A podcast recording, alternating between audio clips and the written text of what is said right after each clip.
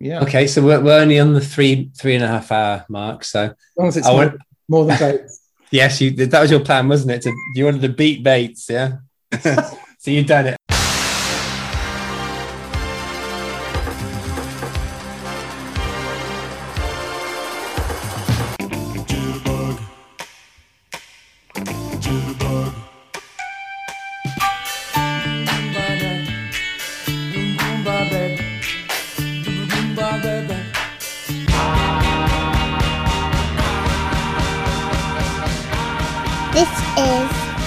80s Octopus.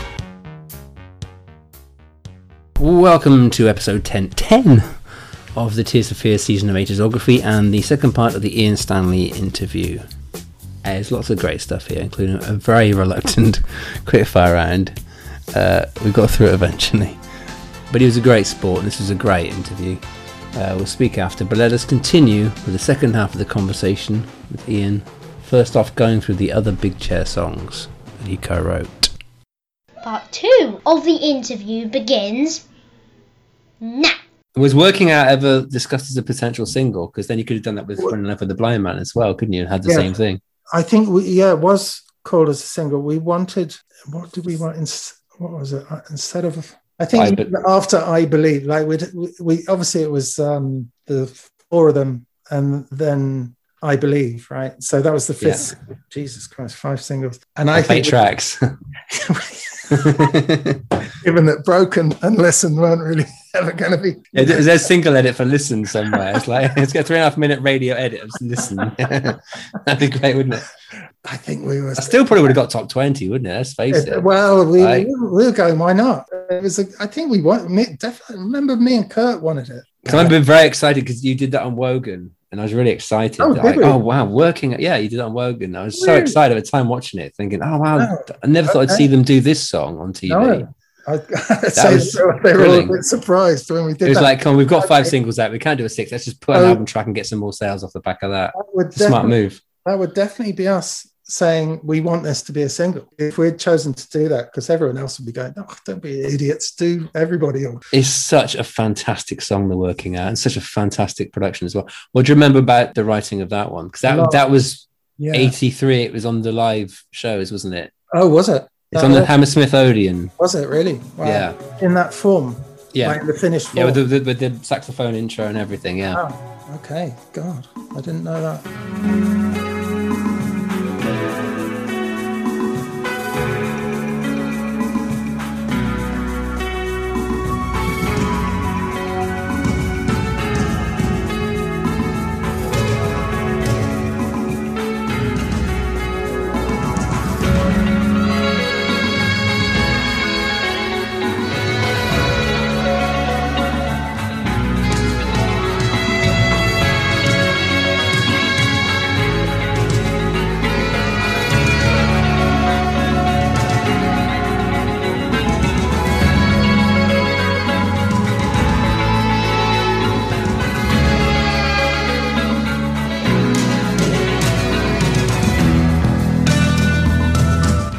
Well, they were. T- it's famously too. It's famously. I, I listened to Chris's podcast with you, and every now and then he'd go, "Well, this has been talked about so many times," or like, "Well, as history shows." To be honest, I've, I have heard a lot of the stories. it's so grandiose. if, I've, if I hear Roland talk about when he met, uh, first saw Oleta Adams oh yeah, okay, you know what I mean? and that's bollocks as well. I'll- Yes, because didn't you see her first? Oh, yes, I'll tidy that up for you. Okay. Um, yeah, isn't that funny? That's it's more important for me to say that correct the history of of that meeting than it is to remember the conflict. But I Um, think that, that yeah. To be fair, that is that is more kind of momentous, I guess, isn't it?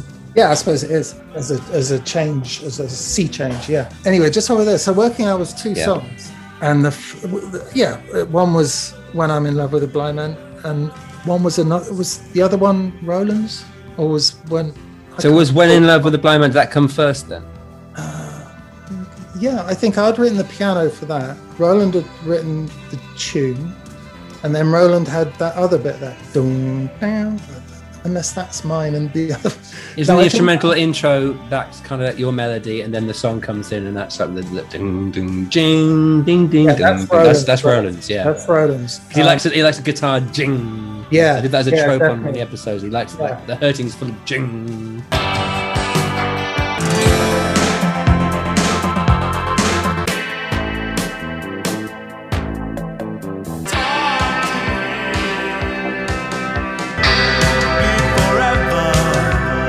Makes sense. Yeah. But they're different keys, aren't they? It modulates or something's. Oh yeah, it modulates up to the down, down, down, down, down. Yeah, it- That's it changes. mine.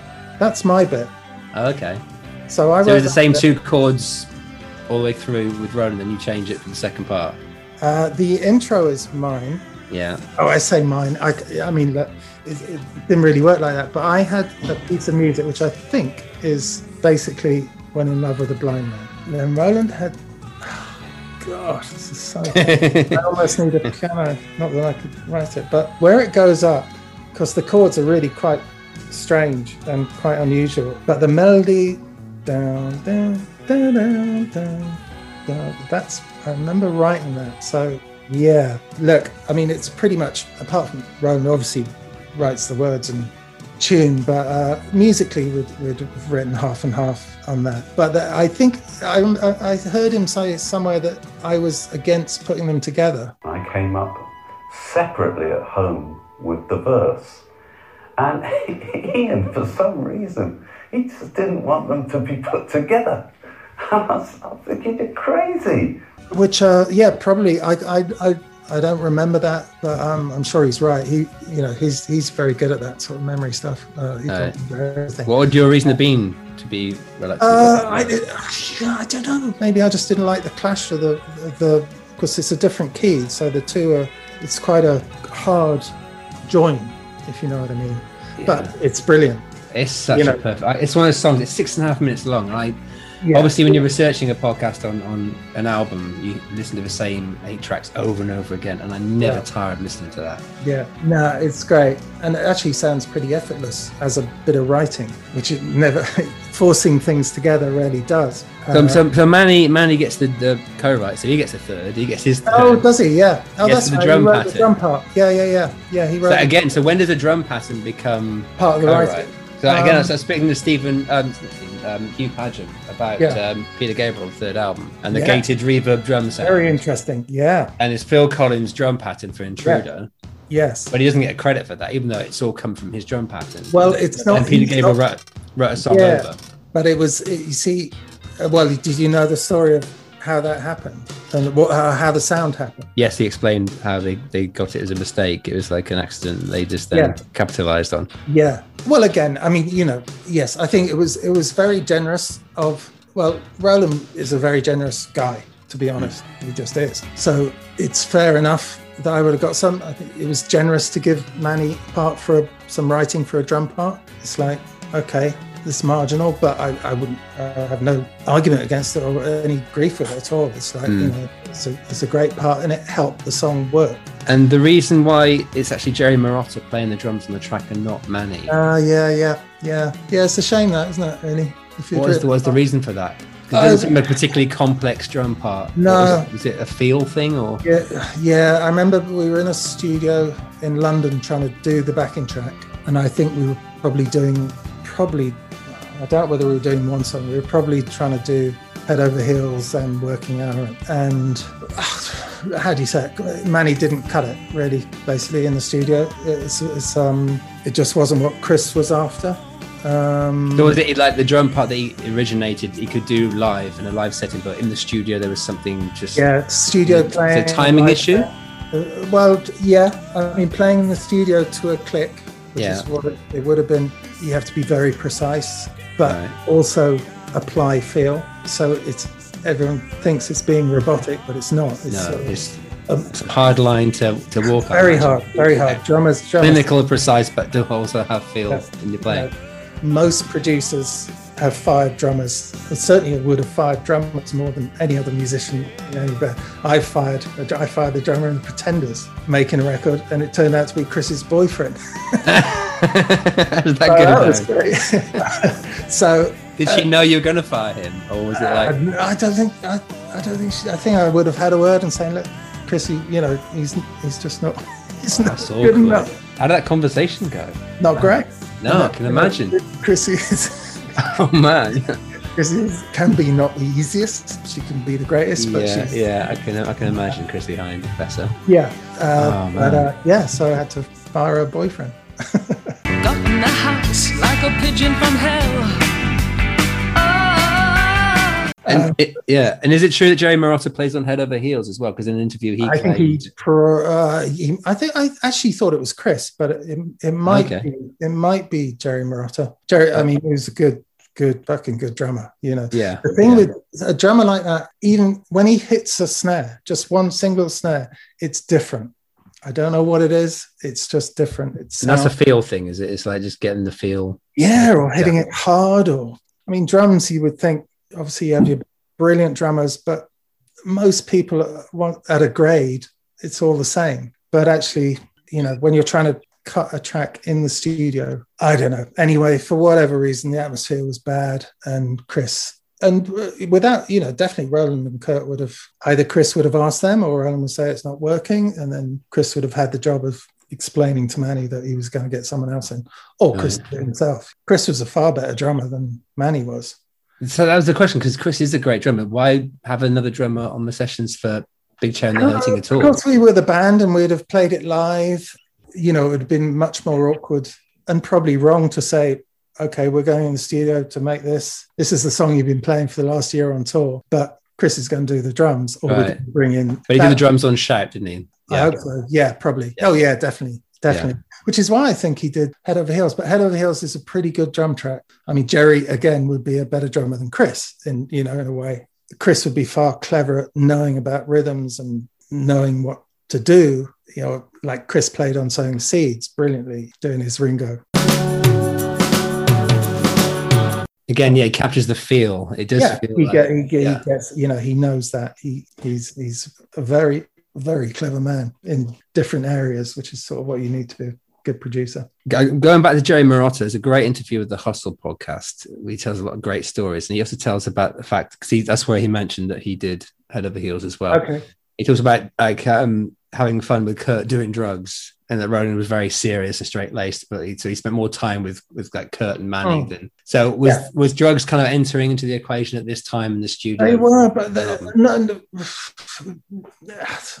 not. I mean, Jerry was quite hardcore, uh, and I think got into a few quite serious problems later on with quite hard drugs. At that time, we weren't. We were never that. We were never Motley Crue. Do you know what I mean? I wish we had been sometimes, but quite like there were a bit of drugs, a bit of coke, but was that in the studio or on tour? no, never. If it if someone like, it just And would that aid the long ever- hours in the studio? I can imagine, like, if you needed something to maybe get you through a um, session. maybe uh, if you're having to do stuff i'm trying to think now like it's fine if you're programming on a computer cocaine is brilliant for that you can go into the computer for two days three days two nights you know just be programming a dance track or programming a whatever I was going to say, just make every song slightly faster. It's like Wow. the version of this that's like two and a half minutes long.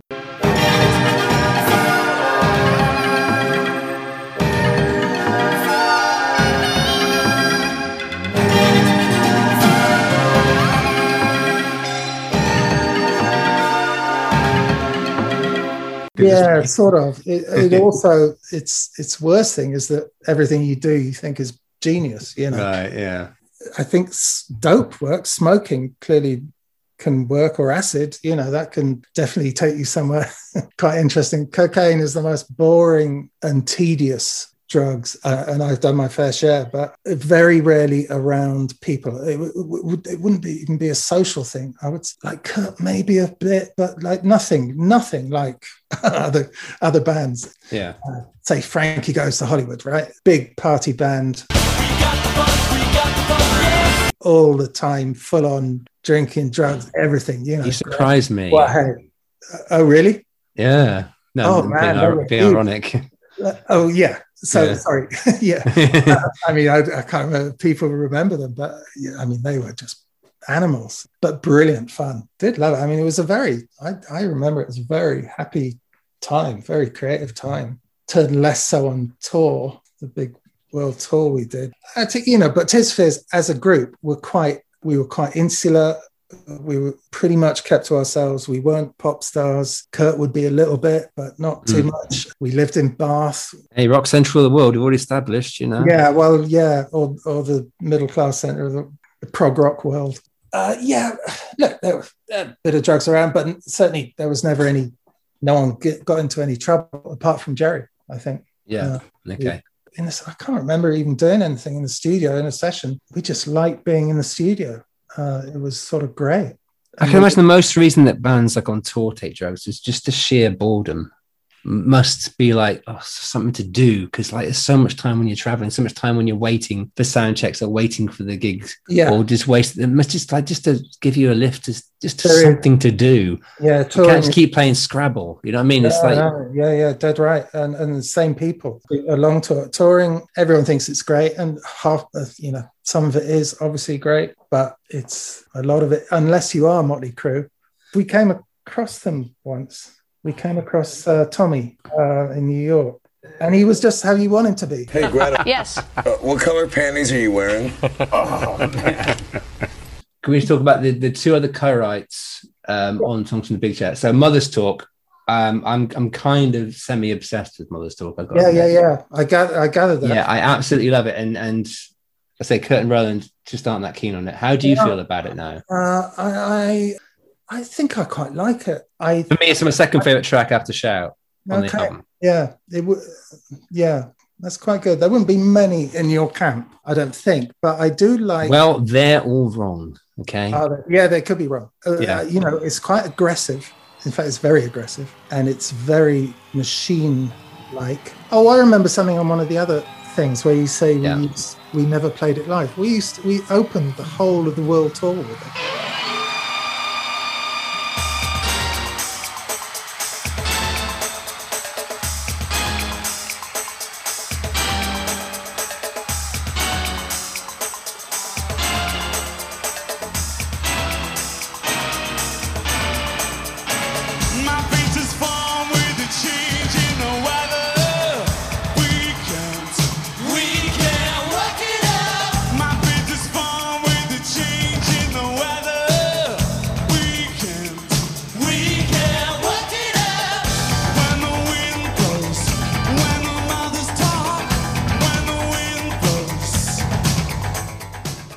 Don't do it live anymore in recent since they got back together. Oh, They, no, they wouldn't do do it. No, no, no, no, no, no, God, no, no, no. Yeah, because there's a live version of it on the box set from from the.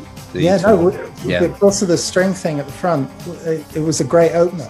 Um, it's a great, it'd be a great live song. I just wish they would still do it because it's got such a power to it. Yeah. it's such a great melody, and just Well, it the did- arrangement on the album did- is just perfect. yeah, it really. I mean, it, it really worked well as. I mean, I I think we opened every show just because that was not that our shows were great, but it was it was immediately up, you know. Yeah. And a great start and very energetic and. Uh, so, what was your contribution to the songwriting for that song? Hmm. How did that come about? It's tricky because it's so programmed. Don't I, I can't imagine how you how you even write that. It must have been started on a guitar, I thought. But it's so it really is heavily programmed. So that I mean, I know the original rhythm is from a weather report thing, or the bass player in weather report or something. Dun, dun, dun. I can't even remember the rhythm, but Roland would have had that as the start and programmed that on the drums.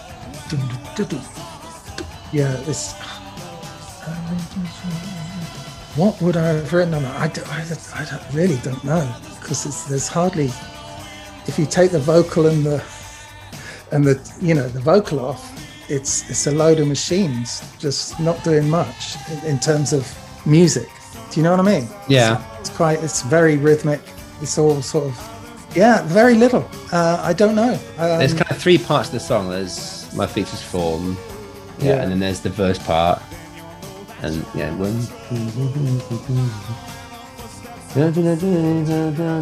Everything starts to happen. So were there individual parts of that that you'd have helped construct? I th- yeah, I mean, it just it's because it, it sounds like it's there are bits of programming that make the verse or chorus or bridge or middle eight or whatever uh, put together, if you know what I mean. So, You're kind of programming a chord sequence, right? You're kind of programming. yeah, um, it is a different part of the song for each part. So it, it- that counts as like effectively the melody because you're. But everything's it's all so exclamation mark sort of um, uh, stabs and you know that you'd be hard pressed to play it on a piano or a guitar and sing it. Do you know what I mean? Yeah. probably could obviously but um it's not really it's like a program song so i i And I guess that's kind of why it took three different producers and three recordings because it is all about the recording. yeah it's yeah about, i'm sure that's right i mean uh i whereas yes, Head Over Heels, you could do a piano vocal version. yeah yeah and that would- absolutely yeah. completely but like Mother's Talk y- you will never hear that covered by another band or a pub band ever I wonder if the Wurzels have done a version. I'll have to look that up. Open hearts. Feel about it.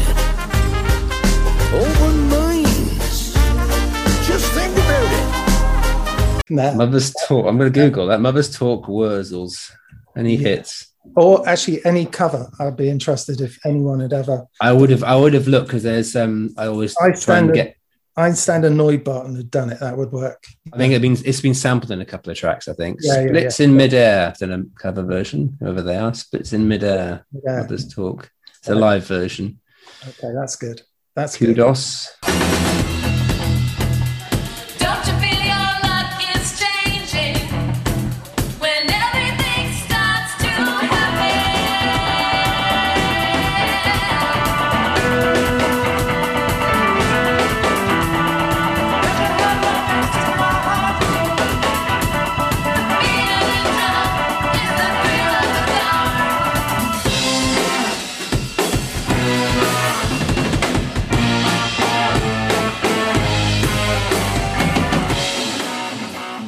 I think it's it's due a good cover version. I think. Well, have a go. Are you a musician? nah, I, I I used to like strum a guitar a bit as a hobby. That's but all yeah. you need. Yeah, that, that's that's yeah. That was like three kids ago. Very similar to us, really. Yeah. I do remember on Mother's Talk that I programmed the ending and came up with it. Doesn't it go off into some mad coda Yes. on the album? Yeah, Yeah, yeah, yeah. So I did that bit. Okay, so that was okay. Was that from a, an early mix, No. or Um, was it as- literally just added on to the end of the song? Oh, maybe. Oh god, maybe. Yeah, the three. Like the three. I, I, I can't remember the different versions and who did what. I remember we, me, Roland, and Jeremy Green worked Yeah. together in Bath. And that version's never been heard. So how how how different was that? Was it was it similar to the? I always think it's similar to the '83 live version. I always imagine it Yeah, that that's less rocky. been- That version. It would have been Jeremy was he was a lovely bloke and all, but he just wasn't. He wasn't a producer really. He was he was a far better engineer than he was a producer, I think, um, or at that time anyway. And he kept on going about, oh, you just got to have more bass. you know, it's like okay, Helps. Yeah. great. um, what about anyway? Yeah, but like we would have just programmed everything and shoved on loads of bits. But I can't. I remember the ending. We really liked the ending. Like, yeah, that was. But that was random programming. It was hardly writing.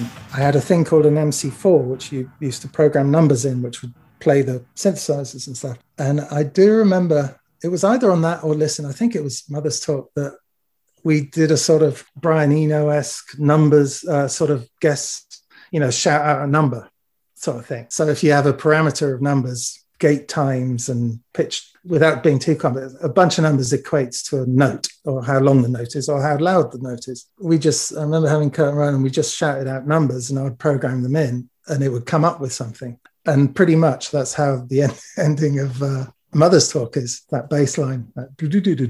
That's quite a random, yeah, very Eno-esque. Yeah, that's good, isn't it? I'd only just remembered that now. Oh, so was that added on to like after the running time to extend. I think it must have been added. It must have come afterwards. Yeah, Right, yeah, that was because that was definitely done in Bath. So who that was one of the first tracks we did, wasn't it? With Yeah, because that was that was Yeah. the first single that was released. yeah, yeah, yeah. And was mid-eighties, And they were doing the video while we did shout or Yes. that day, for instance. Yeah. So um that was already going on. So yeah, it was around that around that time. I I think we just added that on the coda. I'd have to listen to that again actually. Yeah, you should. The song is a masterpiece. Just, just like you should be. You should be justly proud of your contribution to that song. It's good. It's a And- bit and like you- having a Smiths fan that always goes on about one B side of Morrissey. is the this was a hit single. This is the hit single. It's a track on one of the best-selling albums of all time. So it's yeah. The interesting thing is that on top of the pops, happening to Jimmy Savile. He's battling his way through a curly sandwich on British Rail at the moment, and we have a show to do. We have a show to do. First of all, a band from Bath, which is on the line to Bristol. Music maestro, please. Tears for Fears. I played guitar or mined guitar wearing leather jacket as we were trying to come over all tough and Was all- getting ready for your appearance in the Head Over Heels video. You're like, yeah well we all we, we had personas at that point we were we had to we were that elevated that we had to have you're the mean, moody guy yeah in the moody jacket. biker and Kurt was the janitor so please tell me that. Please tell me that on your birthday you get gifts or memes from friends and family with that bit you doing your keyboard solo in front of the librarian. Oh yeah, she was. Yeah. she was lovely. We were, we went off to Niagara Falls, me and her, and I think William, the sax, Will. He's Yeah. so great. Have you talked to Will from? No, uh, no, no, I haven't actually. No, uh, Goldfrapp. Yeah. Elfrap, yeah. Oh, he's he's just awesome. Brilliant. Oh, so brilliant. Anyway, uh, yeah, the three of us went off to Niagara. We were filming in Toronto, I think, where we did that video. No, then we did some drugs and drove to Niagara Falls. I remember that. Oh wow, Yeah. that must look amazing on drugs. Quite intense because we got there at sort of like five or six in the morning. And gee, we, there was no one around, but you could hang your head over, like if you could, On drugs. a bit mental. Not yeah, yeah, fair enough. So you go over a fence, and then of course there's this, you know, huge waterfall. and I remember lying down on that grass uh, with Will and I can't remember her name, but uh, listening to that and looking at that, dropping your head over the the edge of it. That was that was, that was brilliant. Kurt and Roland not interested in that then? Or they, I think it was just very late at night. So, uh, you know, three or four or five in the morning, someone goes, Do you want to go to Niagara Falls? You go, Yeah, okay. Yeah, fair enough. Why not? is one of those things. But we were in Toronto for a bit because we did three nights at some place where they filmed something and we did the video as well, I think. So I think we must have been there for a couple of weeks. yeah, it's a fun video. When So Dave said he talked for three hours, I was going, Jesus, this is like an hour. But anyway, yeah, I can assume I can see why it goes on. Yeah, there's a lot to talk about. It's so much. So the last track on Big Chair, I assume is the one you're closest to because it's basically your song. Yeah, That's a listen.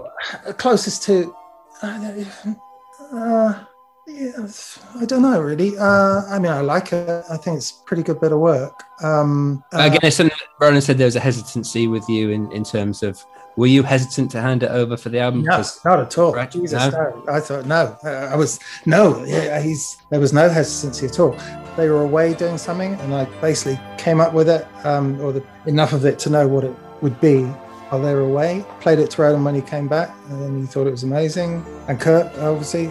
And then it was always in the back of our minds that he would write some words, and we'd finish it. You know, we'd do it. And I always thought I like, you know, my history of record, liking records from the 60s, 70s would be hippie-ish prog rock, all those sort of, a track like that would appeal to me, almost instrumental, really. And I just thought it was, it worked with everything else. And actually, it really did. And it, it, without it, the album is completely different. yeah. I mean, obviously it's different, but it's like it gives you a very different feeling finishing listening to the record when people used to listen to the whole record in one go, you know. It's such a Um, headphone song as well, isn't it? It's when you put your headphones on, just lose yourself in. Yeah, and it's just a nice bunch of chords and and quite um, ambient and free as well. Oh, free, God, a horrible word. Quite expressive. It doesn't have to do anything. It's just an album track. So was the version on the album the same one you worked on, or was it like a re-recorded?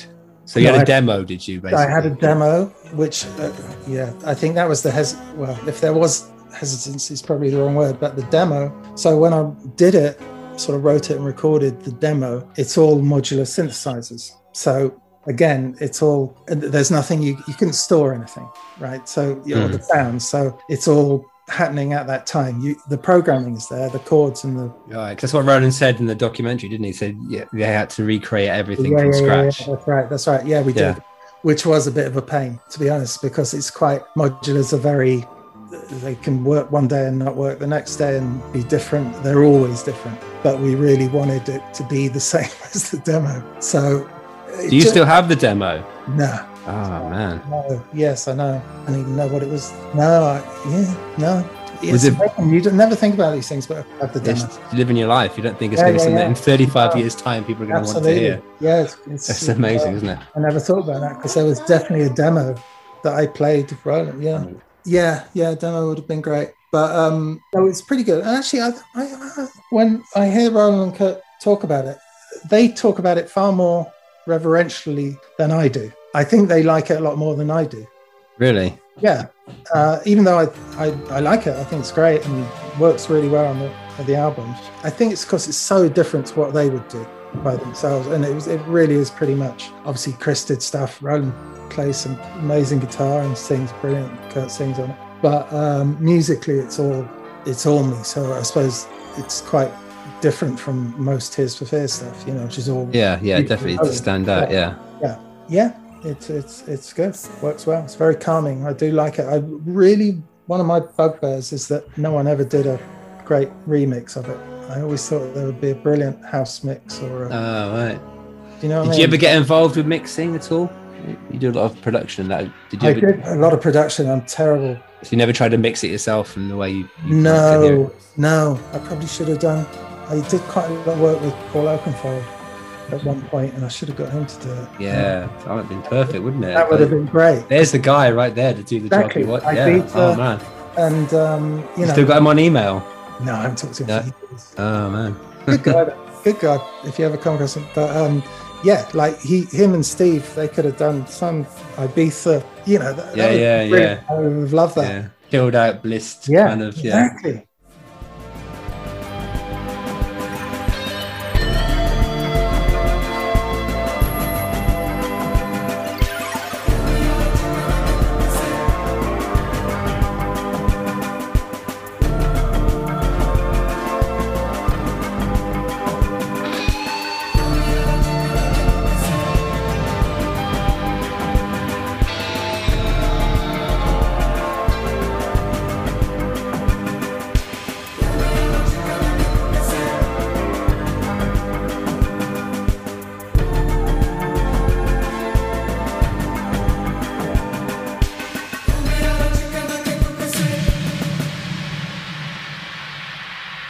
Okay, so uh, just uh, two more questions on Big Chair itself. We'll move. Yeah.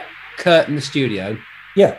He sounds like he was, he was good as a sounding board and, and give ideas. How often was he there? And I'm trying to work out how many songs he plays bass on Oh, okay. yeah. because uh, it just sounds like shout sounds like it's programmed. Has that um, got, that's not got live bass on it. Um, Mother's Talk sounds programmed. Mother's Talk is definitely programmed. Yeah, Head Over Heels Working Out sounds like live bass, like he's playing bass. That's his bass line on there. That's definitely his bass. And um, listen, I, there's no bass there's on there. actually there is there is, but it's Chris.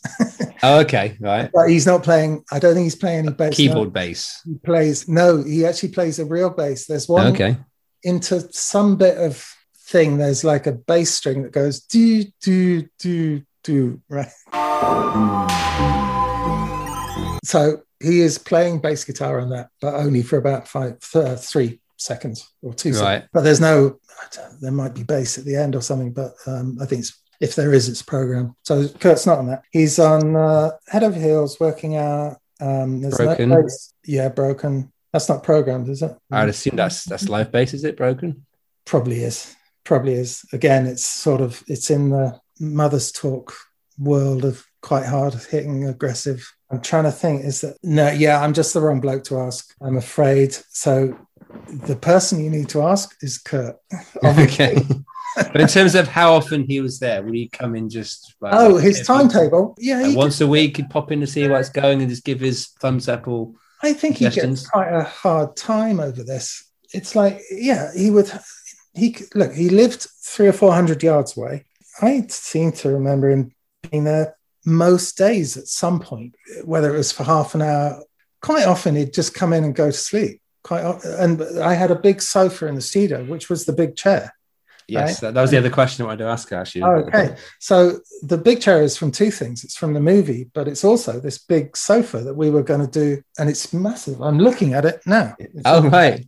yeah. So it's huge. That was an album cover thought because if you, I think, is it Ummagumma? There's a Pink Floyd album, which if you open the inside, is the four of them, black and white photographs sitting on a chair on a sofa, and it's really intense and a brilliant sort of pitch. And I remember that um, saying that would be a good photo, but we had all sorts of trouble trying to come up with a the cover for um, Big Chair, and then Roland eventually just someone said we need an answer, and Roland said I'll use that photograph, uh, which was great.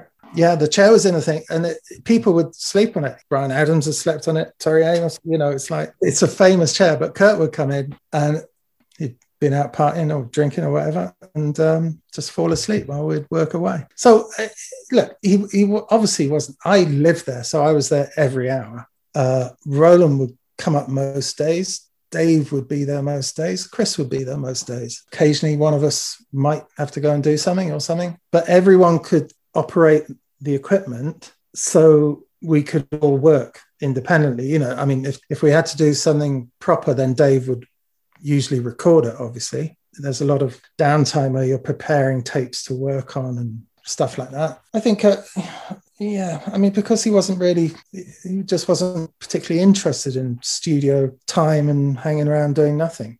But he would come in and he'd always have an opinion. And uh, Can you think of a suggestion he made that, uh, like a contribution he made in terms of why don't you do no, this? No, I can't. Because David Bates said that he came up with the "Everybody wants to" that that line. Do you remember it that way?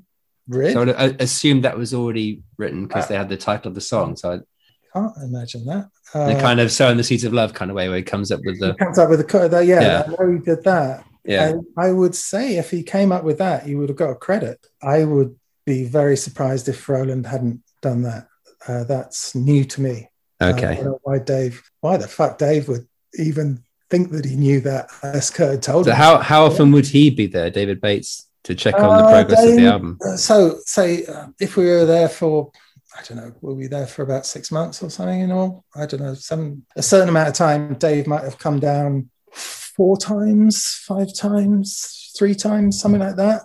If we were in a studio in London, he would turn up. But if he came down to Bath, he'd probably would he be staying even? I don't know if we'd have a spare room. We might do, you know, he'd probably be going back in the day, uh, come down and back. Um, it was always handy because, as you know, on the train, you know. But uh, yeah, he, he wasn't really around in Bath. Chris would I assume they would talk a lot, and um, although there weren't mobiles then, so yeah, you know, we just got on with it, and it was it was good. Maybe he was there more. I don't know. I know, he, uh, like he liked Bath, obviously, and Chris was Chris was sort of his only mate.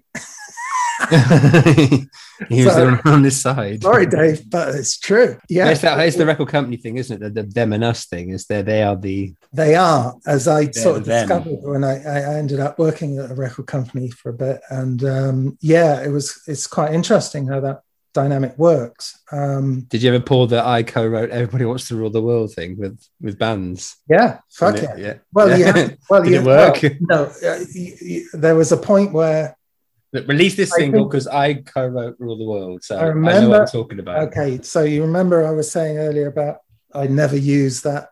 there was a there was a Here are the 17 examples when I did. there was a band that I was we were trying to sign. Oh, was it Mansun? Do you remember oh, Mansun? oh yes, Mansun, wide Okay, open space. so yeah, yeah.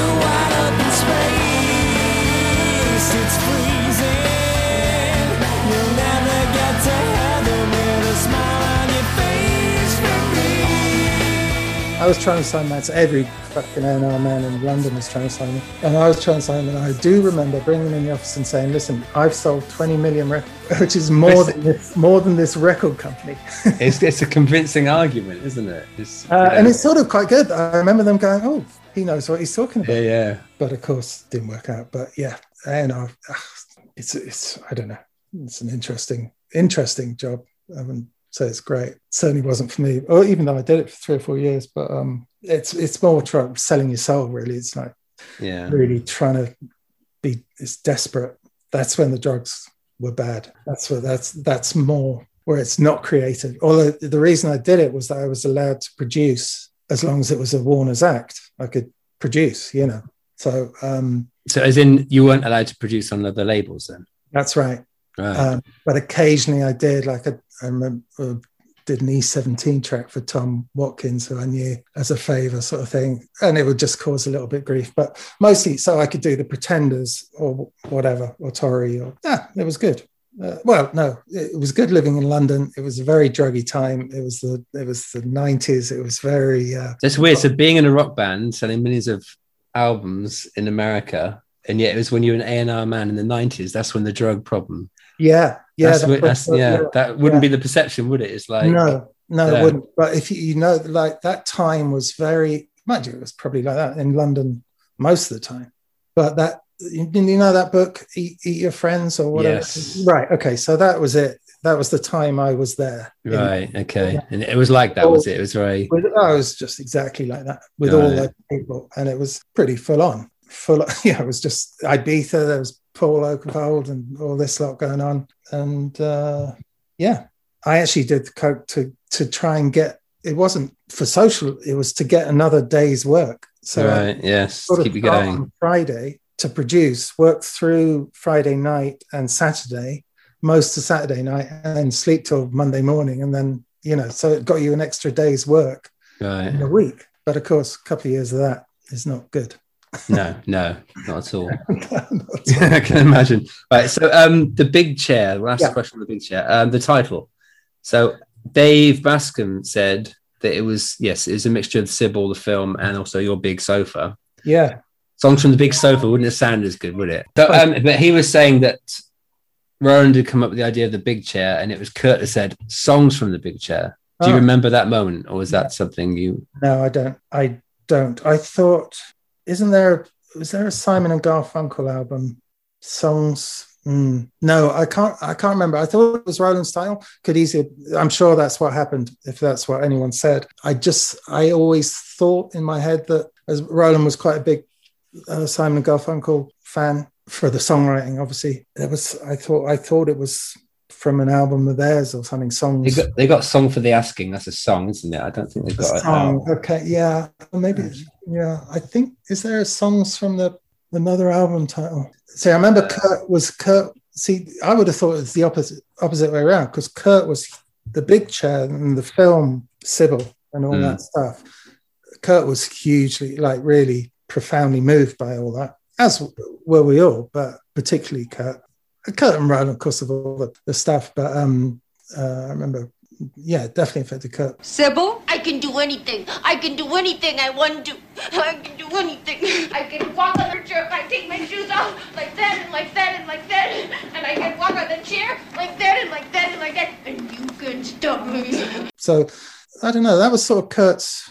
That was very typical of his sort of contributions. He'd come up with something that would sum up something, you know, whether it was a lyric or a title or a part or a look. He would just. He's got a bit of glue about him. Personally, whether he wrote ten songs or half a song it didn't matter less. Without him, there was no dynamic. There was a time when people used to take the piss as a bit of an Andrew Ridgeley, although anyone against George Michael would be Andrew Ridgeley. Yeah, So- that's a good point. But it's it's just not uh, you know it's not true. Um, But I mean, another comparison is with Ringo. But I think the Ringo analogy works in the sense that the Beatles would not have been as successful without Ringo. oh, absolutely not. they Um, wouldn't have got the kids and the grannies, and the No, the no. beat. The Ringo made them lovable, which made them huge. completely. and and So Tears of you know, would not have worked without Kurt. He was fifty percent in terms of Yeah, yeah, yeah. Hugely, Their success. hugely. He, he sort of makes Roland Roland. But uh, certainly, I like the hurting. Oh, well, the you know, we were. He was a pop star. Like he was good looking pop star. Roland wasn't. I was certainly not. So he was a great frontman or a good face. yeah, You know, so the right face for a cover of Smash Hits. yeah, and the right Yeah. haircut and and a certain will. But yeah, he was. You can't sort of say what it would be like without different people, but um, certainly wouldn't have been Tears for Fears without him. Yeah. So um, the Big Chair tour, David Bates was quite honest about regretting working them, so, working you, all of you, so hard. Yeah. Um, did it? Did you notice a change in the dynamic between Kurt and Roland and yourself Yeah. with them? Yeah, me and had- it had all you know, the dynamics were always quite odd in a way. There were times me and Kurt were close, and times we weren't. I was his best man at his wedding, for instance, where it should have been Roland, really. you know, Was, it, was that is that a political thing then? Uh, no, was- I think I think he was he. I seem to remember he was he didn't want to ask Roland because he knew Roland would say no. why would Roland have said no? Oh, exactly. I don't really know, but I think And do you think he would have said no? Uh, I think he would have said no. Yeah, uh, uh, it could be very presumptuous, but uh, I think he would have said no. I don't know. So if he asked me, I was I would say, well, why didn't you ask Roland? But of course, you know. So anyway, it was just a, look. Kurt was Kurt had started the band with Roland. I came along and ended up within a few years being very. I was very close to Roland, very very close. But that was because you were collaborating on songs. Was there We ever were any? the songs, but we liked each other. You know, it was good. But there was there ever any discussion of like Kurt and Roland writing songs? You ever were you ever privy to why that didn't happen? Was it just Kurt wasn't interested? In, we felt overawed by Roland's songwriting ability, or Maybe I don't know. I, I think we sort of uh, like he'd been through graduate with Roland as well, and I think Roland. Pretty sure Roland was the only songwriter then. So I mean, it was just given that Roland wrote the songs. Really, like Right.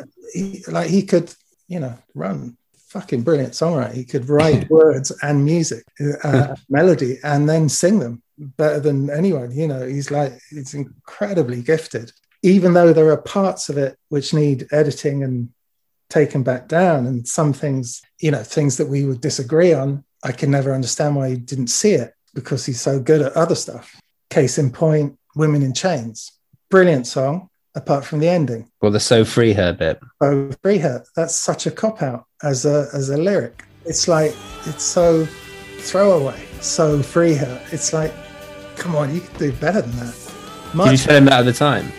yeah um, what did he say to that? I probably ignored it. At that point, he was he was Godzilla.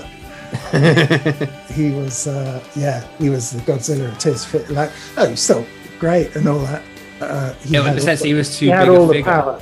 Right, He had yes. it, like he was he'd really moved on, and he was still growing. The growth from the hurting to the big chair Hmm. was the same for him to sowing seeds and Yeah. beyond. We'd we stopped. I certainly stopped around uh, the big chair, but Roland just kept on going uh, on whatever path as an artist what was his growth. But he was becoming very difficult to work with then. But I, I Unproducible in a sense, then, because uh, that's pretty that's much he- unproducible. Yeah, yeah. it's 'Cause like he, he knew exactly what he wanted at this stage, and well, he sort of. I can only ever think of two people who can produce themselves, and that's Prince and George Michael, who are good. I don't know. I c other people either they're bad at producing themselves, or the the the writing isn't as good. But those two are the only two who, as far as I can remember, I'm sure there are others, but they are geniuses, and that's why they're geniuses. They can do it all. yeah, Owen can't do it all. He can Yeah. do most of it, but he can't do it all. He can have a crack at doing it all, and it's just not quite as good as it could be. and that's kind of why after the hurting, he had a key collaborator or collaborators on each album. Yeah, So yeah, obviously, in Seeds of Love, it's Nicky Holland, yeah. and that started during the tour, the Big Chair tour, where they were Yeah. doing sound checks. Now, your writing relationship with Roland was it ever discussed that like did it No. just just fade away or just stop or It faded you- away.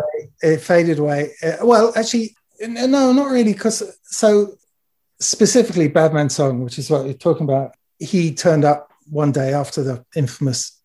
Again, it's not. It's not infamous. It's just a night in a hotel somewhere. But it is the fans they they all know to about fans, okay, room fair 628 yeah six to eight. Yeah, that's Yeah. that's right. so were you in that room No, I wasn't. Um, who was in the room because like nobody like David Bates is who was in the room was it just the like, the only guy that I know for sure was in the room was Robbie, the sound engineer. He was. It was more road crew. I. I don't. I, I really don't think any of the band were in the room.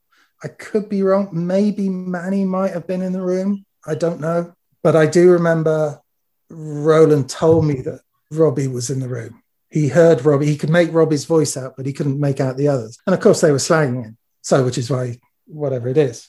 But whether they said he's a bad man, I don't know. That that, that doesn't uh, that doesn't sort of seem right. So, but anyway, he must have had a. In, do you remember the? Did anyone say what town it was? I don't think. No, no. Oh, I can't remember what town. But uh, I think it was quite late on. It was like the around the second time going across America or something. It was uh, Roland started playing the song, and we all thought it was great. Nicky played some piano to it, which worked very well, and that was it. But what happened really was that from then on, every sound check, you'd have to play Badman's song, right? Because I Right. would start playing it and singing it, and Nicky would play the piano, and Kurt would play bass, and you know, and I just sort of got bored. sound checks are boring, and you you basically go there to check that everything's working. So I think at that point, and obviously you could see Nicky playing piano to the- the- It's sort of it perked something up in him. I I didn't see what was coming from that at all. Not that what came was a bad thing, if you know what I mean. Yeah. So it seemed like it was a one-off. It wasn't like they're regularly meeting up on. Well, it was the only song. soundtracks. it was Certainly, as far as yeah, it was the only song written that year. so no, it, it, it wasn't regular. I think it was only way after the tour, and then time becomes quite tricky. I can never remember because after the tour, me and Roland were working. We were working on a song for Michael Jackson that we thought would be great for him. Yes, good. Sorry, I know. So at What was one- it called? What was the song? I don't know. I can't remember. But we, You can't remember the song you wrote for Michael Jackson. No, we didn't because we never got, we never finished it. oh man. So So we had this little song that was sort of like a little Billie Jean thriller type song that could, like, we thought, oh, this could be great. And it could be great for Michael Jackson. And like, were you actually asked to write a song for him, or was it like you were no, going to write we- a song? no, and between me and him, between me and him, we thought this this could be great. We and oh, now Oh, we're wow. Fears to Fears. We could send it to Michael Jackson, who I think we'd met, or he was in the same studio as us and was asking about the snare sound on Shout, which Michael Jackson wanted to know what we used. Quite interestingly. So anyway, Wow. we thought, okay, well, at least we can get a song to him because we're well known enough. you know. Yes, yes, this is your shot. Yeah. Yeah, yeah, yeah. And we were huge fans, you know.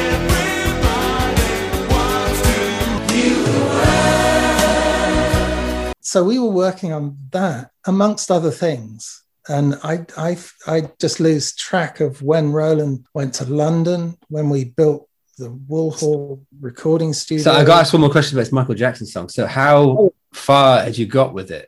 we got um we had a track we had a rhythm a sort of verse and a chorus and roland was writing words on it Um, no, no rough title or anything. No. no no title but at one point when roland he was sort of at various point like towards the end of the tour and after the tour he asked me what i thought how i thought we should do the next record and uh, we were sort of we're not drifting apart friendly but we've been on tour for eight months or a year or whatever it was i thought at that time that we should try and be genesis or pink floyd we should make a record every four years do a stadium tour happy days that's, Yeah. that's what i saw Right. as, as the only obvious next level up Uh, right or wrongly uh, and every four years was about right. You got that bit right, didn't you? yeah It was, so it was it, four wa- it years. was yeah. four years Yeah.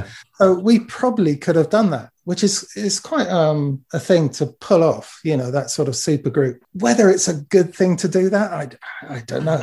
Obviously, there are yeah, monetary things, but um, clearly it wouldn't have satisfied Roland as whatever path he was on. But I thought that would be that that would have been a pretty good thing to try. If that doesn't sound presumptuous, but I think we could have actually sort of done it and thus done basically the same thing with Chris, who would understand that sort of big concept, Bates, and that's what we end up doing, writing some big anthems and turning out every now and then with a big light, a better light show than we can do on stage. It's not bad for a few years, or that's sort of what bands do. So, but uh, that clearly wasn't his path uh, or his choice. But I also remember, sorry, that he asked Chris, and Chris said, What you should do is do a couple of acoustic numbers. That song you're working on for Michael Jackson and whatever else, maybe Badman song we have, you know. So that that was his I remember that conversation and him giving a version of what he thought the next album should be. And so saying two, a couple of acoustic numbers was him being a little bit obtuse and trying to be interesting and stuff. But, but, you know, very thoughtful and intuitive, but quite different. So it's not what you'd expect on a Tears for Fears album, an acoustic Yeah. song. And Roland didn't. Well, uh, he just took it on board, didn't say anything, and then um, moved to London, started writing with Nicky, and uh, went into production hell for four years. Yes, yes. So, qu- a quick question for well, two questions. So there's "Fish for Life," the song you did with. Oh with yeah, yeah, yeah, exactly. So we did that. That was a co-write. So that was around the same time. You wrote that with, you write that with Roland, yeah. I think so. Uh, I was so yes. So that would have been around the same time we did this Michael Jackson song. Yeah, because right? that came out in '86. Okay, so that was specifically written for the movie. I was going to say that wasn't one of the songs that was under consideration for Big Chair. Then that was after that. Yeah, God, no, it wouldn't be good enough. But maybe there was, you know, if you reworked it, there might be. Probably not. But anyway, no. Oh, it was just it was an in joke of a band called Mancrab. Hmm. I don't know why.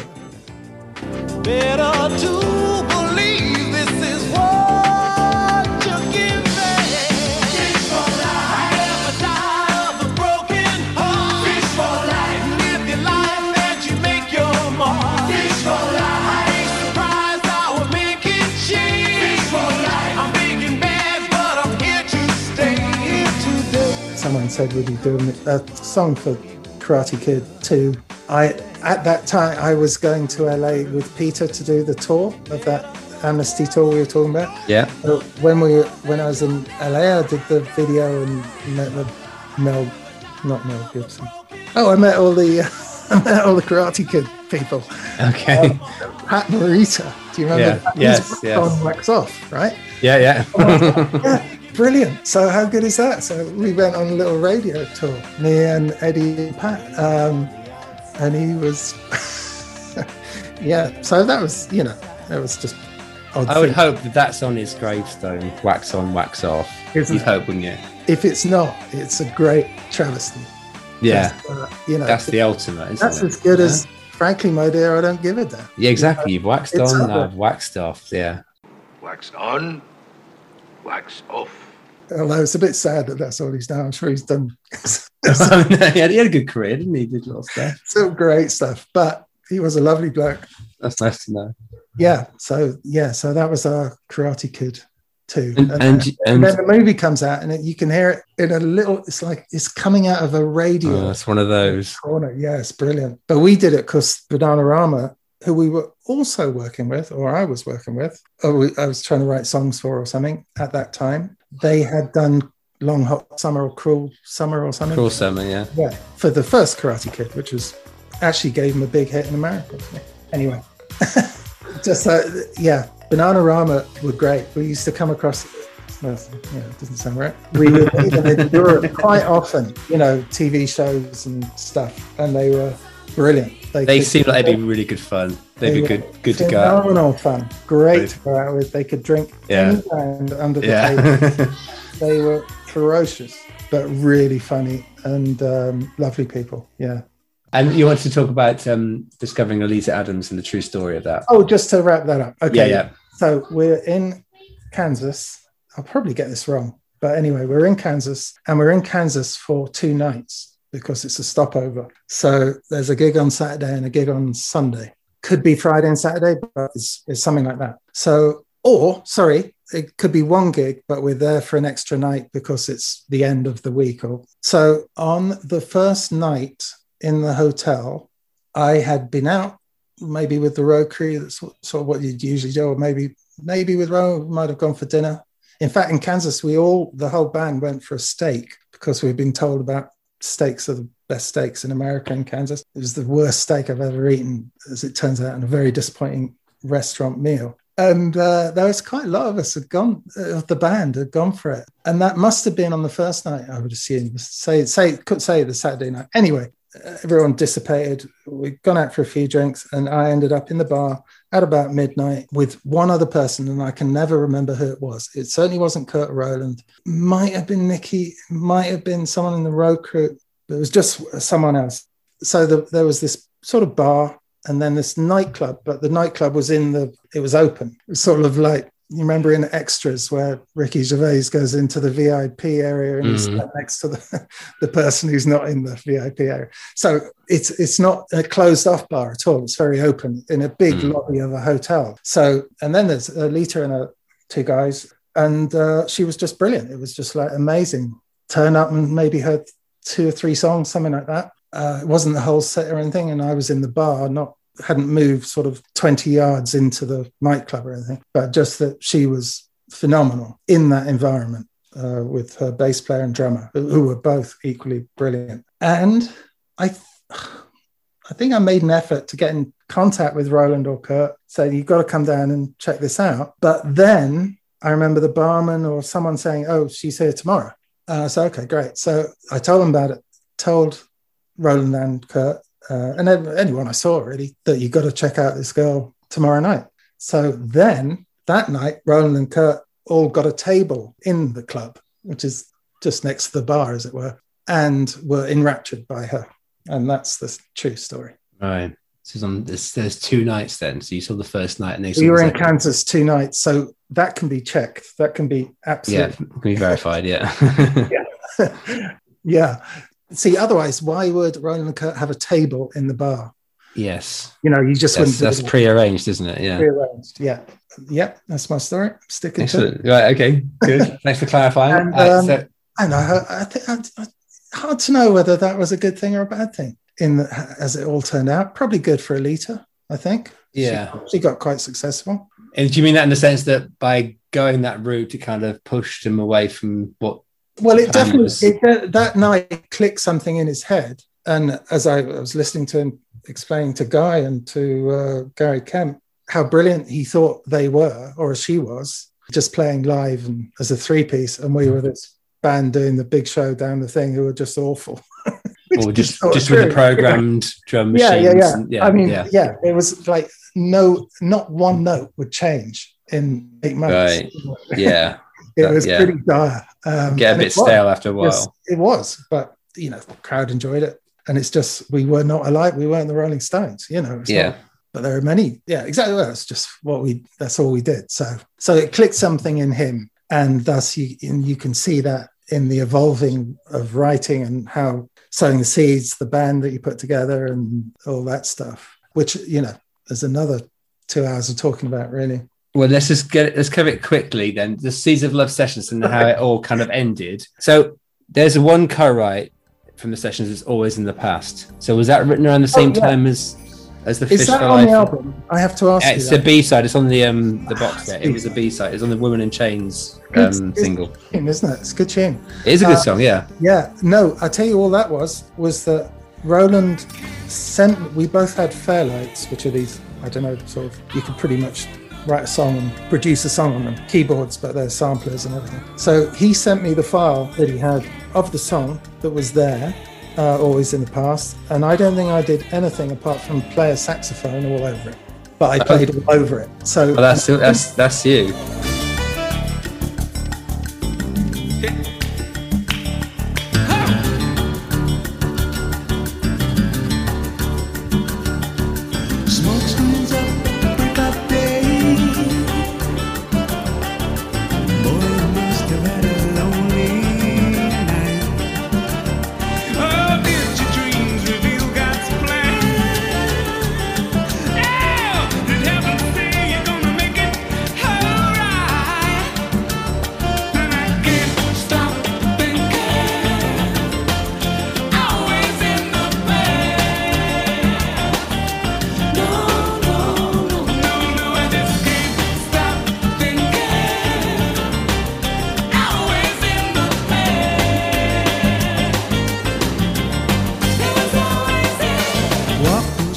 Still there, right? Yeah. So that's I didn't think anything of it. I just played that like soloed all over it. Um, Because you kind of improvised that. yeah, that was, just that's, improvised that's the that Yeah. work. I quite liked it and sent it back to him. And then quite a long time later, I hadn't assumed anything. He said, "Oh yeah, I gave you a third writing." So it was a third, which is actually the first time I think he sort of given worked out that maybe that bit was worth a third. I personally think it wasn't. It was probably it was just like that's what I would do. I don't think that's writing. I think that's embellishing. So in the, so it's a co-write credit between Orzabal Stanley is what the credit is, but you were given a third of the publishing. I, I, that's what I meant. Yeah, definitely. Yeah. Uh, which which again is overly generous. Yeah, yeah, for for Saxo. Uh, yeah. I, w- I wouldn't have asked. I certainly wouldn't have asked for anything. So, in terms of what's actually on the album, so you play on "Sowing the Seeds of Love." You did this, Yes. the great organ solo. It's a really Yes, good great solo. organ solo, and Yeah. there's there's a good story about that as well. Go for it. in terms for fans and people who like their sort of Mm. Anthologies and all that stuff, is that it was the only take, and I, I I can't remember the number unfortunately, but it was something like take fifty seven, ridiculous sort of numbers of how many times we tried to record the backing track. The only take that I ever got it right, and it's the only take on tape. eh, Well, it'd have raised all the others, but it's the only time that solo has been performed. That is the one that you hear, right? So luckily, that version, that that take then, take 57 or whatever it was, was the basic main take that we use. We would have edited a few drum things, a few drum fills, or the intro or something, but that would have been the one that we go, okay, that's the one we're working on. Right. So luckily it has the the right solo on it because then after that, Chris I remember spending an afternoon trying to replay it and I couldn't do it. It was beyond my ability. So that moment in time is the one time and it is great.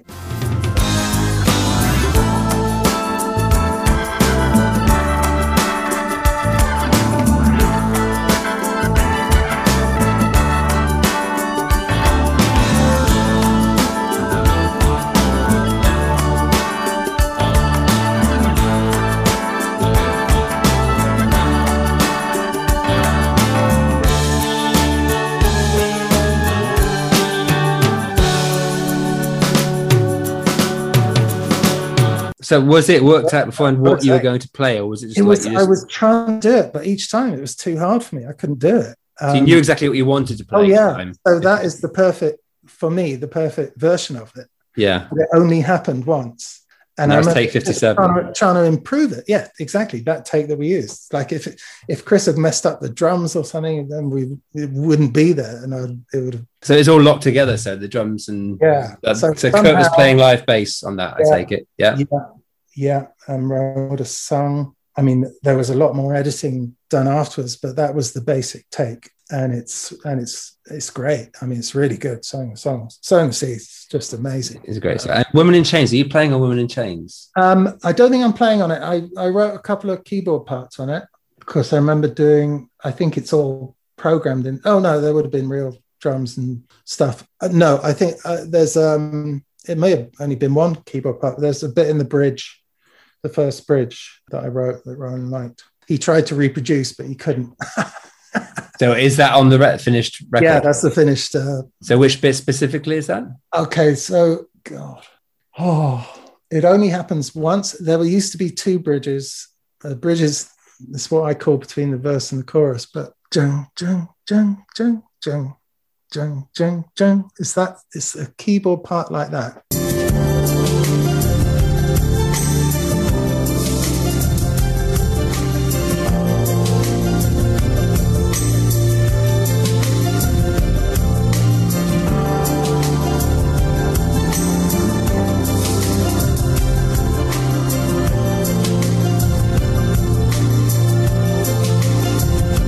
Um, so how it ended? Um, so you did, so I I guess a couple of sessions would it have been well, earlier on, and was yes, there a conversation or, or a confrontation? Was like, okay, I- I- it's not working. I'm, I don't want to be involved anymore. Was it just like just drifted Mm. No, apart? it was a bit of a weird ending. I think I had become too big for my boots in a way. I think I wanted to be considered a third partner. I, th- I sort of remember it like this or thinking like this. Not that I actually wanted that, but I think I felt I should be that. Certainly wouldn't have wanted to be a star, a pop star. You know, that's Yeah. just not what I like. Or even, you know, to to be famous. That's not uh, just that really. I don't want that at all, or didn't want that. But I wanted to be in more of an equal. I think. Even though I, yeah, I don't know. Maybe, or maybe it was I could see Roland going off with Nicky, or that might have happened, and I was thinking, oh god, this is. I could have been nervous. I don't know. Mostly, I didn't really care. I was quite, you know, happy to go along doing whatever I was doing, and I really did want to be a producer and start producing records. I remember that, or do film music. They, they were the two things that I wanted to do and have- have always wanted to do. Yeah, it's one of the scenarios we can see it from both points of view. From from yours and Chris's point of view, you've had this huge success with not just a success, but with a brilliant album. Yeah. Why do you want to continue that and just see how far you can go with that and what else you can do with that? Yeah, You know, pretty from much. Point of view, when they've had that level of fame and kind of like is about a bit much, Yes. and you want to do different things, I can see it from his point of view as well. And he's developing as a songwriter. Yes. It's one where you can see both points of view equally. That, Yeah. You can't align those two points of view, can you? No, absolutely. But also, Roland, I mean, Roland was sort of accelerating away. Like the way his vocals now would be so strong, they were so loud. Like on Yeah, stage, yeah. you know, he really started discovering what he could do vocally, which was quite extreme.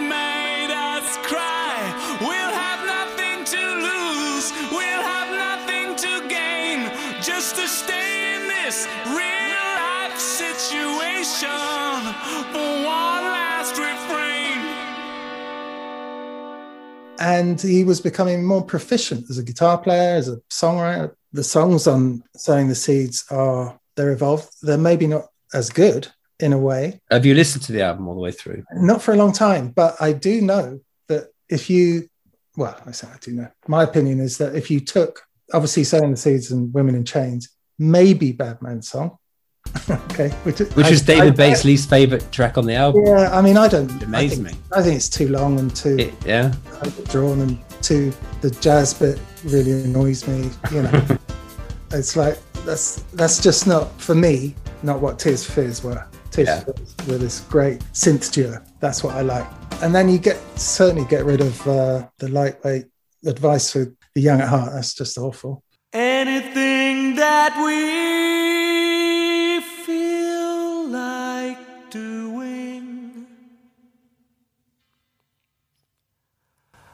Advice. Get rid of three other songs. Okay, so all right, so yeah, so you have It, make, you- it makes a good EP, basically. Yeah. yeah, you have the EP, right? And then then you add. So this is incredibly arrogant, but say you add "Running Up That Hill," "Clouds of Love" or whatever it is, Hounds of Love. Yeah. "Hounds of Love," "Don't Give Up," and "In Your Eyes." Okay, so you put those four tracks on with songs. Well, yeah, I think I think every album would benefit from those. Of course it songs. would. It's, it's a it's a high bar. Of course it isn't would. It's the point. Of, yeah, okay, I want no question. Peter Gabriel's second best song. Yes, Kate Bush's exactly. best Yeah, song. All Yeah, their yeah. best songs, right? Yeah. So, but what what I'm trying to get at is that if you elevated the the other bit of it, the rest of it, Yes. and actually maybe you took eight years to make it. I don't care. yeah, just it one would be year. it would be more worthwhile. it's a puerile, facile argument, but um, that's the sort of level I thought.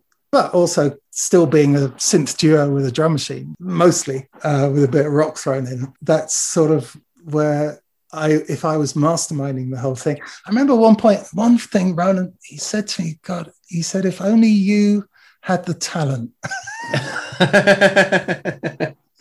Isn't that what great? was what was the context of that comment? Well, that is so brilliant because what he's saying is if only um, if you had the talent, enough talent to run the group, then we could go along with your plan.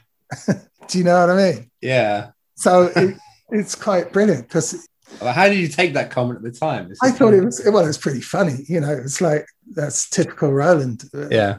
yeah, part of our me all four of us, and Curt especially, uh, you know, and Dave, it was humor would be huge. We'd be laughing more than doing anything or trying to make jokes about something. And he, he's dead right. It's quite right. If I had had the talent to write Sowing the Seeds or Women in Chains or something like that, I could demand that we did or would have much more say in where Tears for Fears would head. You know, That's what made Big Chair so good was you had songwriting talent and you had people that knew how to Yeah, yeah. collate it and put Yeah. it together and make it sound good and yeah. organize. mean, yeah. I suppose once you're four years into a record anyway, I left, went away, produced a Lloyd Cole record, and then went back for four months um, or a certain amount of time. I can't remember, you know, and that was in year two. Then went off, produced another record that took a year, and went back. Or, you know, it was like nonsense. This four year thing in Roland's Yeah. making And it was the same. It wasn't like the songs changed a lot. It was the same No. eight songs. Yeah, Yeah, the whole time. And, I got know- so sick of them. I, Do you know what I mean? Mixing, recording. so- I mean, that is some world of hell. There- There's some sci-fi movie that is like your worst nightmare doing that stuff. what was your last interaction with them then? At, in, Uh, the time? well, I would, I mean, I would not see them. Um, I'd go round to England's Lane every now and then. You know, though Roland was a good friend. I know we'd left and it was a, a little bit patchy for a bit, but like Caroline was uh, very close to Caroline. so would he ask your opinion on the tracks? Would you would he play songs to you and say, "What do you think of this?" A Or would- little, a, a- a little bit. I remember going around there one night, and Chris was there at that point. Uh, actually, after Chris left, I don't think I had. I think I went round particularly. I might. Oh no, I did do. I remember going to play them a couple of things. Oh, I don't know. Yeah, I don't really. Yeah, sort of can't remember. It's such a long period of time. Dave. right, Dave. Dave is just the most wonderful, easygoing guy uh, who's brilliantly he's just like the best balance engineer, yeah, which is a real gift. It's like he's he's he's so good, but uh, he's very much a creature of habit. Like even now, when he's remixing tune or mixing songs, that's what he does for a living. He's a mixer, you know, one of the best in the world. He has to have um, what's he watch? He watches, um, I think it's. Home and Away, or or what's the other Australian? song? Neighbours. Neighbours. It's neighbours. Like I can't believe he's a forty-year-old man. Still, does anybody watch Neighbours now? Imagine in '89 that would have been huge, but like, Well, yeah, but like for an old bloke, to but he'd have to have his cup of tea and watch Neighbours as a it's break. like, it's like watching Hollyoaks, isn't it? eh? Exactly, it's the same. In fact, it's worse. But um, uh, yeah, he just, he just makes me laugh. Dave. He's su- such a good guy. For four years, Jesus Christ. that Yeah, I know. So when was the last time you you spoken to Curt and Roland? Oh, um, I saw Roland last time I spoke to him. Yeah, last time I spoke to him, he was they were doing a gig here in Dublin. So was that last? Probably not last year. Must have been the year before, I think. Or was it? Yeah, must have been about two years ago. And um, I hadn't seen him for a long time before that. So, in fact, the last time I'd seen him before that was at their last tour, which would have been seven, you know, maybe 10 years ago in Dublin at a much smaller gig, which was actually, it was terrible. So that was really awkward because what you don't want is to go backstage after not seeing someone for a long time and it being a really average gig, you know. What What did you say? I said, oh, didn't go well. What And did they're like, say? "Oh, they just they don't they just don't want to hear the new album. They just want to hear the hits. So I go, yeah, and like what do you think of their comeback album? nothing great. Oh, but I do think I think uh, I think he's done some brilliant work over the uh, few records. Like "Break It Down Again's brilliant song. Yeah, that is a that should have song, been on. You know, if you'd had that on um, "Sowing the Seeds." Um, yeah, that to me is the one song that belongs up there Yeah. with the 80s that's a- stuff. That's the proper that's, serious song, as I would. Absolutely brilliant you song. know. yeah, love it. Stand tall like a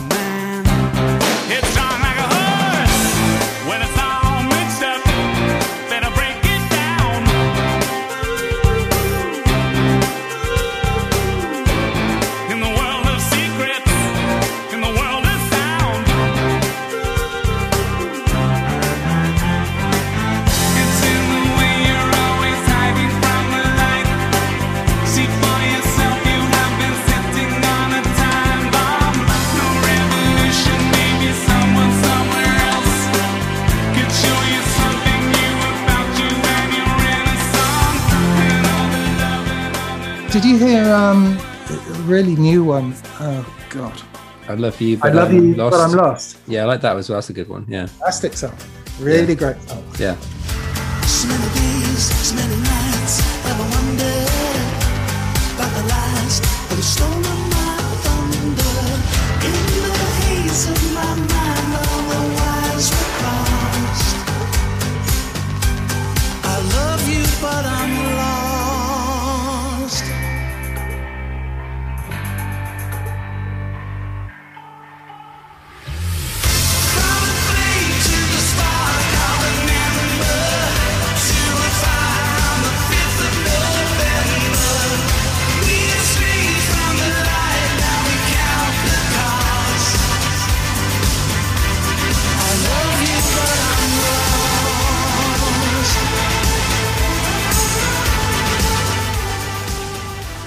So you know, and he told me that they, he's got a couple on this record that he hasn't been able to release yet. That are real classic sort of Tears for Fears tunes. Yes, that's what I'm kind of hoping for. That it's a return to form because I know they were work doing the modern thing of working with lots of different producers doing little Yeah, bits and pieces. they were. They seem to Um, have like pushed back from that, which is good news. I think so- that that would have sounded pretty horrible. I think. Yeah, I think so. I mean, I know he's so, he's also saying that Curt's written quite a lot, which maybe is a good thing. I I don't know. I can't see it, but who's to judge without hearing anything? But um, I think you know there was definitely a missed opportunity, not necessarily to be Pink Floyd, or, but you know, sowing the seeds. Even though some of it is is really beautiful and and, and really good, inevitably by comparison and sales, and just the, this whole thing of the live act, I just didn't get it. Really, just didn't seem. I mean, I liked all the artwork and the videos; thought that was really brilliant. But the whole thing with Oleta, Roland kept on. He wanted it to be soul music, and it, just seemed to be the opposite of soul music to me. Uh, I- yeah, I can understand. You know, he really wanted to rip down into his soul, and but what he came up with was not raw and soulful. It yeah, was it became overproduced. Yeah, it was overproduced and awful you know i it, but he, it wasn't that it couldn't be it had to be Oleta's black and that gives you soul you, you know it wouldn't be that naive like Portishead is the most soulful record you'll find you know but uh he he didn't get whatever he was after he didn't get i don't think Quick fire round. uh, we're, we're going to end on a quick fire round because you've listened to the other episodes. you, you know about this. if So- it's tri- if it's trivial i'm not going to go there Nothing I do is trivial. How dare you, sir? i'm not saying you're trivial okay, well, anyway, just go with it. It's all to do with Tears Fears in the 80s. Right? no So because if if you're going to ask what three words sums up yes, of course I am. I have I'm to. not gonna answer. Come I'm not. on. No, you can't. No, no, no, no, no. it You, that's not. does- No, no, I'm it- not having that. it No. is- it is it does an injustice to them. It's And not trivial. It's distilling to the essence. It's and distilling to the interviewing standard, which is which is very high. But yeah. Don't, don't try and don't try and soft soap me to avoid answering the questions. No, Asking what's your favorite color? I'm sorry, What favorite color socks do you wear? blue. What's your blue? Okay. Favorite uh, Roland haircut. Starting with the heavy stuff. Well, the most astonishing haircut. I don't really have a favorite, as which means do I like them? But the one that really took me aback was the steps at the front, which is really quite remarkable. And I've never seen it on anyone else. Which ever. era was this? The steps on the. This is, I think it could be, was it the way you are era? But he came in with, it's like if you imagine a set of stairs in a house coming off his forehead. So going backwards in steps, there were three, and there. Oh yes, I think I would be the Yeah, way you are. you know? that. Yeah, yeah. Is that the way you are? Kind of mottled effect kind of thing, isn't it? Like it's How- I mean, as bad as the way you are was that biscuit because uh, I mean, Jesus, it's some leap. Uh, we we actually had a hairdresser. Can you believe this? We flew a hairdresser out on tour. What's his name? Really? Cyril. Yeah, I think Curt was. I think Curt put some money into his salon in Bath or something. He was quite. I know it's so. It's so. Uh, it's so. For Fears Bath. Uh, but um, yeah, no, we actually flew him out to do our haircuts. How about that? I that's amazing. That's That is- amazing. that shows you that we all got paid to do that. we Yeah. were definitely on the edge of you know we could have gone You had a hairstylist on tour. Yeah, At rock and roll. That is, that That's the 80s. Ballet. That is Tony Hadley, oh, the shitter. So true. What's his name? Cyril. God, you know, nice guy. Cyril. I know. not. favorite favorite Tears for Fears video. God. Oh, they're horrible. Oh, um, Sowing the Seeds of Love is a great video. That's quite easy because it's the only good one, really. Wouldn't you say? Head Over Heels is a good video as well. Oh, it's very of its time, very MTV sort of, you know, let's have the band acting. go God, okay. is a dangerous area.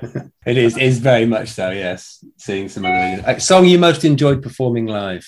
Um, hmm, I like the working hour, I think, probably. Uh, yeah, I'd say the working hour.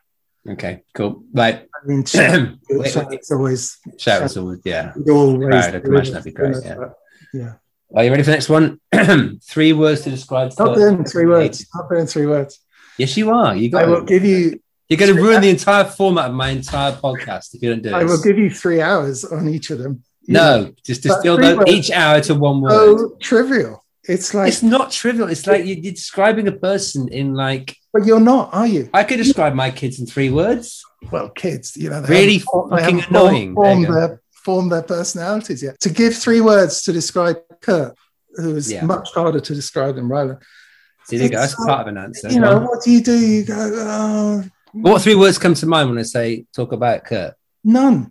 No, no three words separately comes to mind. How about three words that link together? I don't have anything. Does, is that me or is that the question? Describe Curt to somebody who doesn't know anything about him. Say, oh, there's this guy I know called Curt. No. He's da da da. okay. What would you say? He's Hmm. Well, he's very he's a very complex guy. Um, that's that's three words. Very a very complex guy. I can Oh, well, take that as an that's- answer. Yeah, oh, if, oh, if okay. you're happy with that, very complex guy. I mean, there's much more obviously. that'll do. Wait till we get to Roland. Right, right. Favorite single moment in the studio with Tears for Fears. Like one moment. You remember that? That was most In- special moment. In the way in the studio. Yeah. Um, in the studio. Oh, yeah, there'd be quite a lot. Um, do you mean like when something happened, or Yeah, just Yeah. what what springs to mind is a memorable moment. You think in Um, studio? Oh, wow, that was that was memorable. Um, I think, uh, well, actually, yeah, the one that really sticks out is it was me and Chris, the drums on To Shout, and Roland and Curt outside filming their video, and then hearing what we were hearing as it suddenly exploded into the rock anthem that it is. That sounds like a movie moment, doesn't it? That's a scene you'd really- write in a movie. was. It It- never happened in real life. No, it what was. happened walking down the track, hearing the song, that's fucking amazing. Yeah, Yeah. and it, it really It happened. actually like that. happened. That Okay. would be in um, um, what's that? Uh, Straight out of Compton moment. It, would, Mm. it would be easy, you know. It would be uh, Straight out of Bath. Dre getting up doing his thing, going, "Oh my god," you know. But it really was that, and it changed everything. Changed all our lives. Good title for a film, actually. Straight out of Bath. That's that's quite good, isn't it? Straight Yeah. out of Straight out of Bath. Bath. Bath. Bath Bath? Bath. Straight out of Bath. Bath. Bath. Song you dreaded coming up on the set list live. Oh dear, yes. That, like, you knew that the next song was going to be, oh, no, I've got to play it. Yeah. Either because you just were sick of the song or because you hated the part you had to play on it. Uh, broken, probably broken. You as well. You and Nicky. I know. Why? You don't mean, I can understand Nicky. I just, I, I mean, I'm trying to think. I'm sure there's another. I think "Suffer the Children." When we used to do it, I didn't really. Really? Why? Well, actually, no, that was okay. It was just, again, lyrically, "Suffer the Children." It sounds a little bit twee, doesn't it? It's a great song, though. It's a great song, It's and great uh. I do remember loving it. I actually remember loving it live. It was really good live. So, So, what was the part you had to play on Broken when you played it live? Then what was what? Was, not very much, probably. I don't. I can't remember the keyboards on it. Dun, dun, dun. Nothing. You just used to move around. Uh, say move around. Nod your head. That's Uh, what Nicky was saying. She'd just like move around and that, and just uh, Yeah, I don't think there are minutes. The boys rocking out. Um, so I don't think. I mean, there's bound to be something, but uh, yeah, no, it was really sort of Roland guitar, sort of Roland and Curt playing the same thing in unison, isn't it? Isn't it? To don't they both? I don't know. Yeah, yeah. Okay, so three words to describe Roland in the eighties. Oh God. Uh, um, um, uh, meretricious. I have to look that one up. Meretricious. Same here. I don't know what it means. Okay. Uh, Uh, uh, uh, pedantic. pedantic. Okay. I take that back because I do know what that means. um, um, Meretricious. meretricious. Apparently attractive, but having no real value. Oh, oh, poor Roland. That's so wrong. Roland, I'm sorry, forcing me to come up with words that I don't know the meaning of. Well, words that you know the meaning of. was- No, it's a good place to start. I'm not doing it. It's too. It's. Oh, I'm not come on. You did very complex guy for Curt. It's so- demeaning. well, that okay, so true. describe Roland, this person you, you're talking to. Uh, I know this guy called Roland. He's and the three words. Gifted, Gifted, right? Yes. definitely meretricious, um, and um, good dancer actually. Gifted, good dancer. Yeah. Okay, I'll go with that. And final question. Oh no, two questions actually. What's the biggest regret of your time with Tears for Fears in the eighties? Mm-hmm. Biggest regret. Biggest regret. Not really, you know, that I can't say as it all ended, or you know, my partner ended. No, that's just life, you know. I do regret at our very first gig in Moles, right? Our first effort at playing live to about 30 people, we used to use a tape machine with the backing track on, which we did for a long time actually. And I do remember after having rehearsed for like two weeks to, you know, be able to get up on stage and do our first gig, that somewhere in the middle of it, I think it was Watch Me Bleed, it could have been another song. I looked at the, I was in charge of the tape machine and I looked at the tape machine and saw it was still going. And I thought, fuck, it's still going from the last song. And I stopped it. and it was, it was part of the song that we were playing, out, which shows you how um, live, live, there's a performance for you. So I stopped the backing track and then had to rewind it, obviously, to Oh find, the, God. uh, you know, it's just so But everyone was just standing around waiting for you to get back to the. Yeah, yeah, yeah. So that's, Did you get some evils that night? look, it's not my biggest regret, but it's a regret. It's a regret. It's not bad if that is your biggest regret. That's that's not bad. Yeah, I'm sure there are others. Uh, I regret still not being, I, I regret not seeing them. I would love to be having more time to reminisce and go down the pub with them and you know, Yeah. have a laugh about it, but just the way it is. Yeah. And finally, how do you look back on your time with Tears for Fears in the eighties? That's great. Absolutely great. Um, uh, you know, I think we were, I, I- I have the feeling that we were quite unpleasant at times to other people. uh, I think we were, I think we were quite, you know, we were really arrogant. I think we, like, we wouldn't really mean it, but I think our jokes were sort of quite nasty about other people, maybe a bit, bit of that. Not just Sp- uh, Spandau Ballet, then others as well. yeah. Mostly Spandau Ballet. Yeah, no, I think like we would uh, like we were very good at being bitchy, uh, Yeah. and we were quite uh, we were too arty, or we thought we were very arty. Like the bands we liked were really Japan or Blue, whatever the, that Scottish band. What are they called?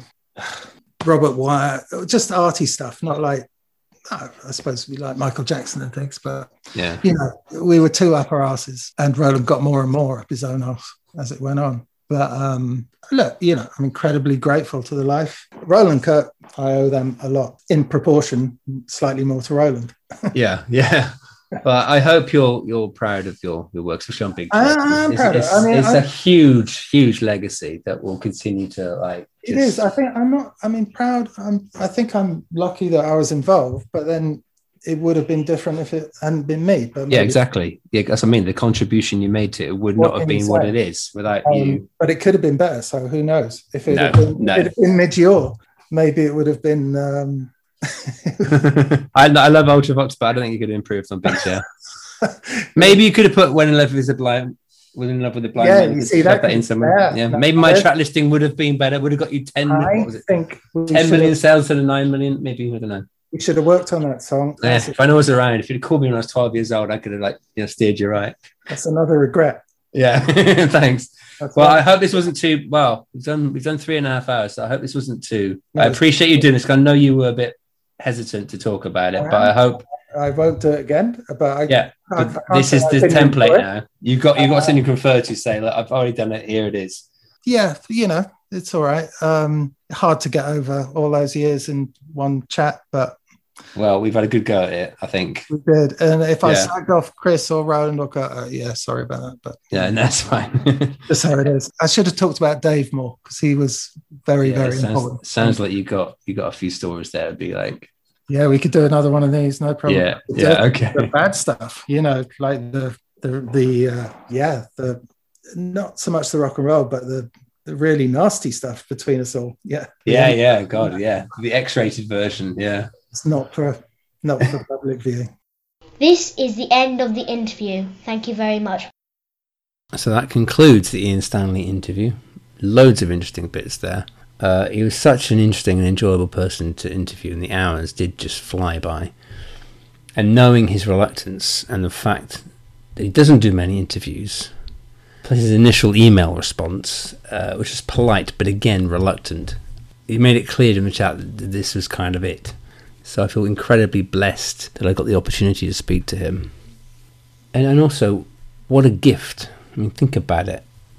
I assume if you're listening, you're a Tears for Fears fan. Imagine getting one to a three to four hour one to one chat with the people responsible for making the music that you love. The absolute privilege of that. And even if I hadn't recorded, well, if I hadn't recorded, I would have shat myself. Maybe not literally um, and been gutted, but at the same time, I still have had the thrill of talking to the people that brought that joy to my life and, and music that's meant so much to me and to be able to say thank you. I was able to do to all all people I've interviewed. And, and Ian Stanley's contribution to what is in my opinion one of the greatest albums of all time is immense. So to to speak to him about it was such such a privilege. Uh, so huge huge thanks to Ian. I think it's my favourite interview I've done so far. Talking of so fars uh, the big chair there's the picture of it um, I asked him, he mentioned in the interview about his big chair, the big sofa. I did ask him to send me a picture, so I've used that to advertise the episode. You'll see that wherever there's podcasts are listed and on social media and that, so look out for that. And thanks again to David Bates and Carol at Helium for helping to set it up. And I do have one more Tears for Fears episode to come, and I have to thank listener Tom I hope I've pronounced that right, Tom. Thank you for your idea. I will go with that. So I'll be able to complete the series. There will be an episode four It will complete the end of the 80s, and that will be the last episode. And so the song to play out, I would have played out with The Prisoner, Howard Jones, but I ended the Chris Hughes interview with that because he co produced that with Ian and Ross Cullum. And really, researching it, it shows what a good training ground Tears for Fears in the 80s was. Because, like Chris Hughes and Dave Bascombe, Ian Stanley had a great post Tears for Fears career as a producer. Working with like the Tori Amos, The Beautiful South, The Pretenders, including I'll Stand By You. He produced I'll Stand By You. No idea. Massive hit. Aha. And also The Human League. So I'm, I'm going to close this interview with Filling Up with Heaven from their 1995 album Octopus, produced and co-written by Ian Stanley. And uh, I look forward to speaking to you again soon. Take care. all.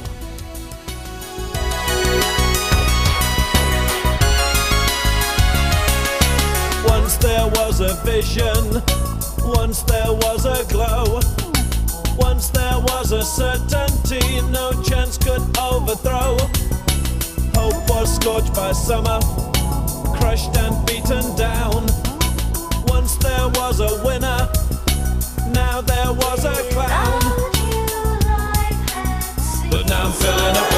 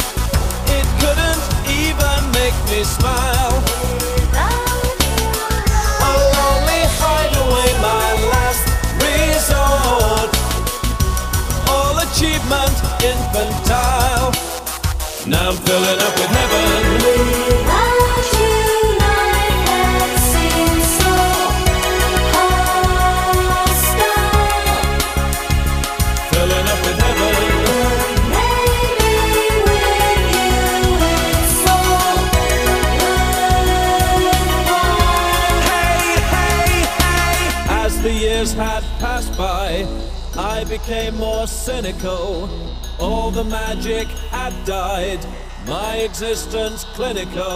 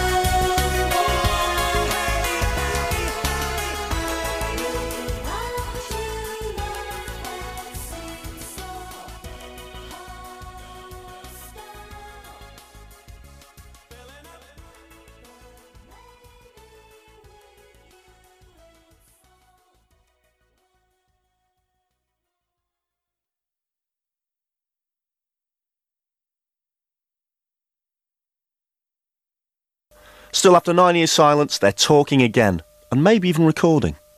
the end of last year, Roland basically put forward the idea of you know, whether I'd be into us doing some work again together, and um, I, I said, well, yeah, let's give it a try.